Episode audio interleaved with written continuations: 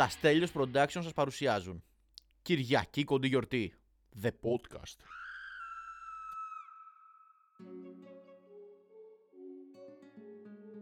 Καλησπέρα, άλλο ένα επεισόδιο Κυριακή Κοντιγιορτή. Επεισόδιο 28-29, άντε να φύγουμε από το 20 γιατί μετά από λίγο καταντάει και κουραστικό για αυτούς που το ακούνε. Να δώσω τα χαιρετίσματά μου επειδή έχω καιρό και θα μου ξεκινήσουν εκεί τα παράπονα και σε γλώσσες που δεν καταλαβαίνω γιατί είμαστε και worldwide podcast. Σε Ηνωμένο Βασίλειο, κάτσε γιατί εδώ η εφαρμογή έχει αλλάξει. Ηνωμένο Βασίλειο λοιπόν, Καναδά, Αμερική, Ιταλία, Τουρκία, Ιρλανδία, Ισπανία, Αυστρία, Αυστραλία, Ολλανδία, Σουηδία, Βουλγαρία, Ουσμπεκιστάν, Ταϊλάνδη, Βιετνάμ, Γαλλία, Λουξεμβούργο, Γερμανία και Τσεχία. Αυτό δεν το λέω μόνο για να δειχτώ, έτσι, ότι μ' ακούνε από παντού, αλλά όντως να δώσουμε και τα χαιρετίσματά μας, έτσι. Πήρα πάρα πολύ καλό feedback και το επεισόδιο βάρεσε νούμερα πολύ καλά, όπως όταν είχαμε πρώτο ξεκινήσει, και μου αρέσει αυτή η εξέλιξη, ας πούμε, και που σας άρεσε το συγκεκριμένο επεισόδιο. Εν πάση περιπτώσει, σήμερα το πρωί έτυχε να ξυπνήσω από νωρίς και να μην με ξαναπαίρνει ο ύπνος, και κάτσα να δω λίγο Φόρμουλα 1. Έβλεπα πολύ παλιά όταν ήμουν πιο μικρός και λέω δεν βλέπω πάλι. Εγώ είχα έναν οδηγό τον οποίον υποστήριζα σε όποια ομάδα και να πήγαινε, τον Φερνάντο Αλόνσο, ο οποίος ήταν στα χαμένα τόσα χρόνια και ξαφνικά φέτος έκανε ένα comeback με την Άστον Μάρτιν, το μονοθέσιο της Άστον Μάρτιν. Δεν παίζεις να ξεκινήσεις πάλι πρωτάκια και μου το κρύβεις κιόλας για να μην το δω. Και τα πάει πάρα πολύ καλά. Έχει στους δύο αγώνες κατακτήσει την τρίτη θέση και στις δύο.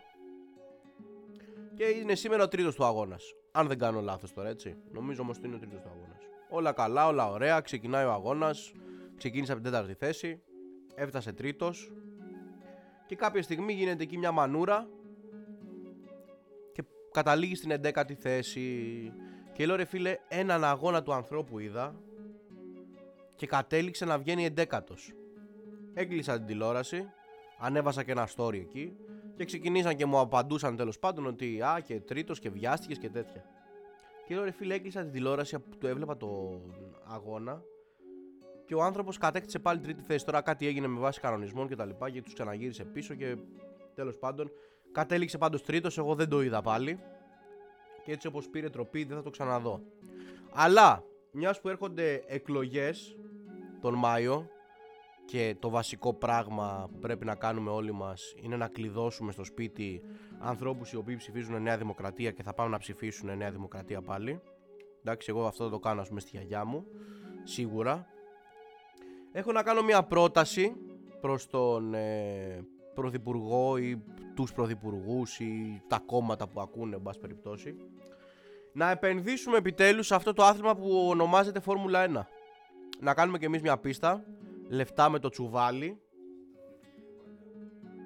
Το έχουν πει πιο παλιά. Όντως. Πότε το είχαν πει. Ποιο κόμμα το έλεγε, να πάω να το ψηφίσω. Και πιστεύω λοιπόν ότι θα φέρει πάρα πολλά έσοδα. Εντάξει, έτσι, χωρίς να το έχω μελετήσει. Απλά βλέπω ότι γίνεται χαμός, το βλέπουν σε όλο τον κόσμο. Θα ανοίξει και ο τουρισμός μας. Οπότε καλό στον προεκλογικό αγώνα του κάθε κόμματος, όποιου κόμματος είναι, να το συμπεριλάβει, να μου δώσει και το credit άμα δεν το έχεις σκεφτεί, γιατί όχι, και άμα θέλει να συμμετέχω σε κάποιο ψηφοδέλτιο με τον ανάλογο μισθό, ίσως και να το κάνω. Σε άλλα νέα, σήμερα πόσο έχουμε με Κωστή? 2-3, πόσο? 2 Απριλίου. Είχαμε χθες πρώτη και παραπροχθές 31. Το θέμα όμως είναι ότι πλέον είμαι σε μια ηλικία κιόλας που μπορεί να μου φαίνεται γι' αυτό περίεργο, που έχουν κουράσει τα πρωταπριλιάτικα αστεία. Πρωταπριλιάτικα αστεία, πρωταπριλιάτικα post σε Instagram, Facebook κτλ.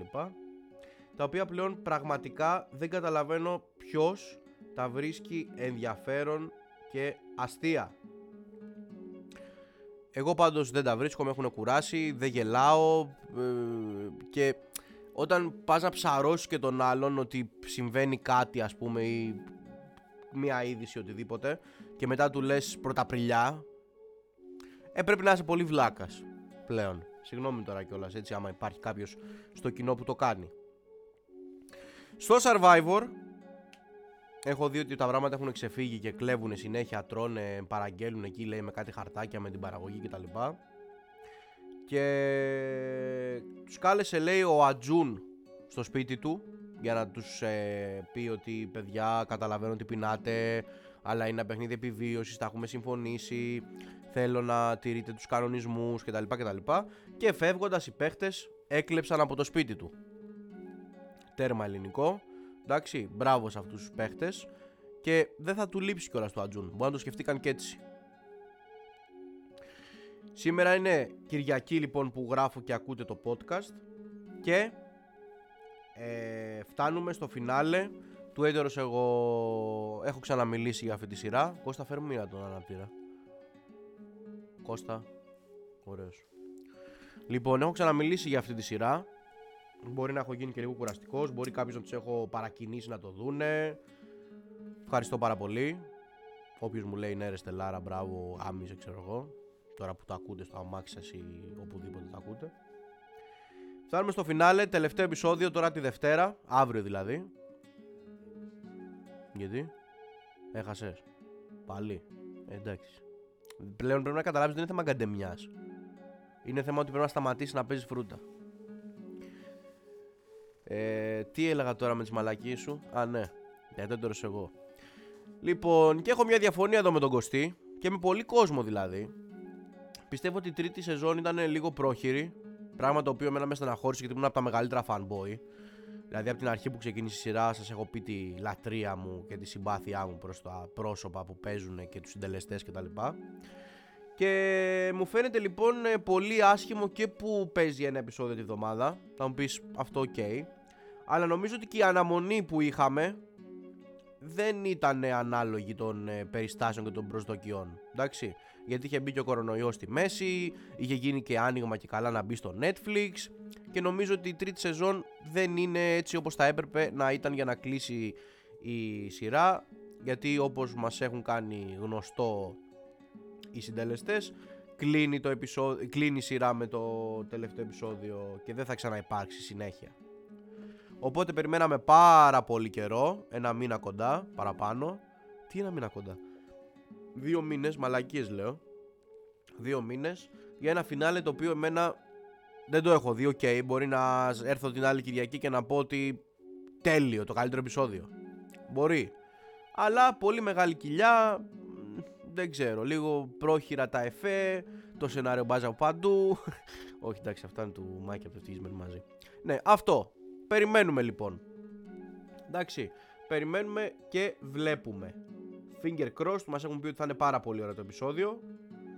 Μακάρι να το ευχαριστηθούμε και να με βασικά διαψεύσει. Σε εξωτερικά νέα, έγινε μια πρόταση γάμου στη ΣΥΠΑ, η οποία πήγε λάθος τελείως. Λέει λοιπόν ότι σε μια ρομαντική χειρονομία ενός άνδρας στη ΣΥΠΑ μετατράπηκε σε φιάλτη σε ένα πρόσφατο αγώνα baseball, ότι το προσωπικό ασφαλείας ενεπλάκη και κατέστρεψε τη στιγμή. Τι κάνεις τώρα ρε μαλάκα? Η ρομαντική χειρονομία ενός άνδρας στη ΣΥΠΑ μετατράπηκε σε φιάλτη σε ένα πρόσφατο αγώνα baseball. Ο άνδρας είχε προγραμματίσει να κάνει πρόταση γάμου στη φίλη του κατά τη διάρκεια του αγώνα. Είχε κανονίσει να μεταδοθεί η πρόταση γάμου στη μεγάλη οθόνη και μάλιστα είχε νοικιάσει ένα αεροπλάνο για να πετάξει πάνω από το γήπεδο με ένα πανό που έγραφε «Θα με παντρευτείς». Πολύ ρομαντικός και ωραίος εδώ ο μάγκας. Ωστόσο, λέει, καθώς ο άνδρας γονάτισε και άνοιγε το κουτί με το δαχτυλίδι, ένας άνδρας από τον προσωπικό ασφαλείας έτρεξε προς τα πάνω του και τον ισοπαίδωσε. Ο άνδρας, λέει, ήταν μπερδεμένος και προσπάθησε να εξηγήσει ότι είχε κανονίσει την πρόταση γάμου με το στάδιο, αλλά το προσωπικό ασφαλείας δεν άκουγε. Η διοίκηση, λέει, του σταδίου ζήτησε έκτοκτες συγγνώμη από το περιστατικό, λέγοντας ότι το προσωπικό ασφαλείας είχε παρερμηνεύσει την κατάσταση και ενέργησε ανάρμοστα. Το περιστατικό προκάλεσε συζήτηση σχετικά με τον ρόλο, μπλα μπλα μπλα μπλα μπλα. Δηλαδή, τώρα σκέψου να τα έχεις όλα στην πένα, να έχεις νοικιάσει και αεροπλάνο ολόκληρο και να έρθει τώρα ο κύριος Γιάννης, ας πούμε, ας τον πούμε Γιάννη, να χαλάσει τη στιγμή. Σκέψου τι λεφτά έχει δώσει αυτός ο καημενούλης εδώ για να παντρευτεί τον έρωτα της ζωής του. Και το ολοκλήρωμα και το πιο ωραίο θα ήταν αυτή να του λέει και όχι μετά από όλο το θέμα. Δεν μας λέει το τι έγινε, αλλά έτσι επειδή εγώ είμαι και πολύ ευχάριστος και πώς το λένε, θετικός άνθρωπος, πώς το λέω αλλιώς αυτό, τέλος πάντων, ωραία, δεν είσαι θετικός άνθρωπος, θα πω αυτό. Θα ήθελα να δω και την κατάληξη, ας πούμε, να του λέει και όχι. Δεν μας λέει τι έχει γίνει, αλλά εγώ στο μυαλό μου το ήθελα έτσι. Μέγαν Μάρκλ θα πάρει βραβείο Γκράσι. Όχι, δεν είναι το Grammy, ρε μαλάκα. Θα το είχα πει άμα ήταν το Grammy. Έλεος πια. Για το podcast Archetypes. Λοιπόν, η Μέγαν Μάρκλ, σύζυγος του πρίγκιπα Χάρη και δούκισσα του Σάσεξ, θα τιμηθεί, λέει, με το βραβείο Γκράσι για το podcast Archetypes. Αυτό πήγα να πω. Λοιπόν, περίμενα, θα σου πω. Η δούκισσα του Σάσεξ Μέγαν μπλα μπλα μπλα θα τιμηθεί με το βραβείο Γκράσι για το podcast που έκανε ντεμπούτο τον περασμένο χρόνο. Και εγώ έκανα ντεμπούτο τον περασμένο χρόνο. Το βραβείο Γκράσι απονέμεται από τον μπλα μπλα μπλα, ένα φιλανθρωπικό οργανισμό που στηρίζει το ρόλο των γυναικών στα μέσα ενημέρωσης. Klein Mine. Εγώ υποστηρίζω τον. Τι υποστηρίζει αυτή? Πού είναι, ναι? Το ρόλο των γυναικών. Εγώ υποστηρίζω τον ρόλο των αντρών. Η Μέγαν Μάρκλ ανακηρύχθηκε ως η καλύτερη οικοδέσποινα κατά τη διάρκεια των επεισοδίων του podcast. Χεστήκαμε, έχω να πω εγώ.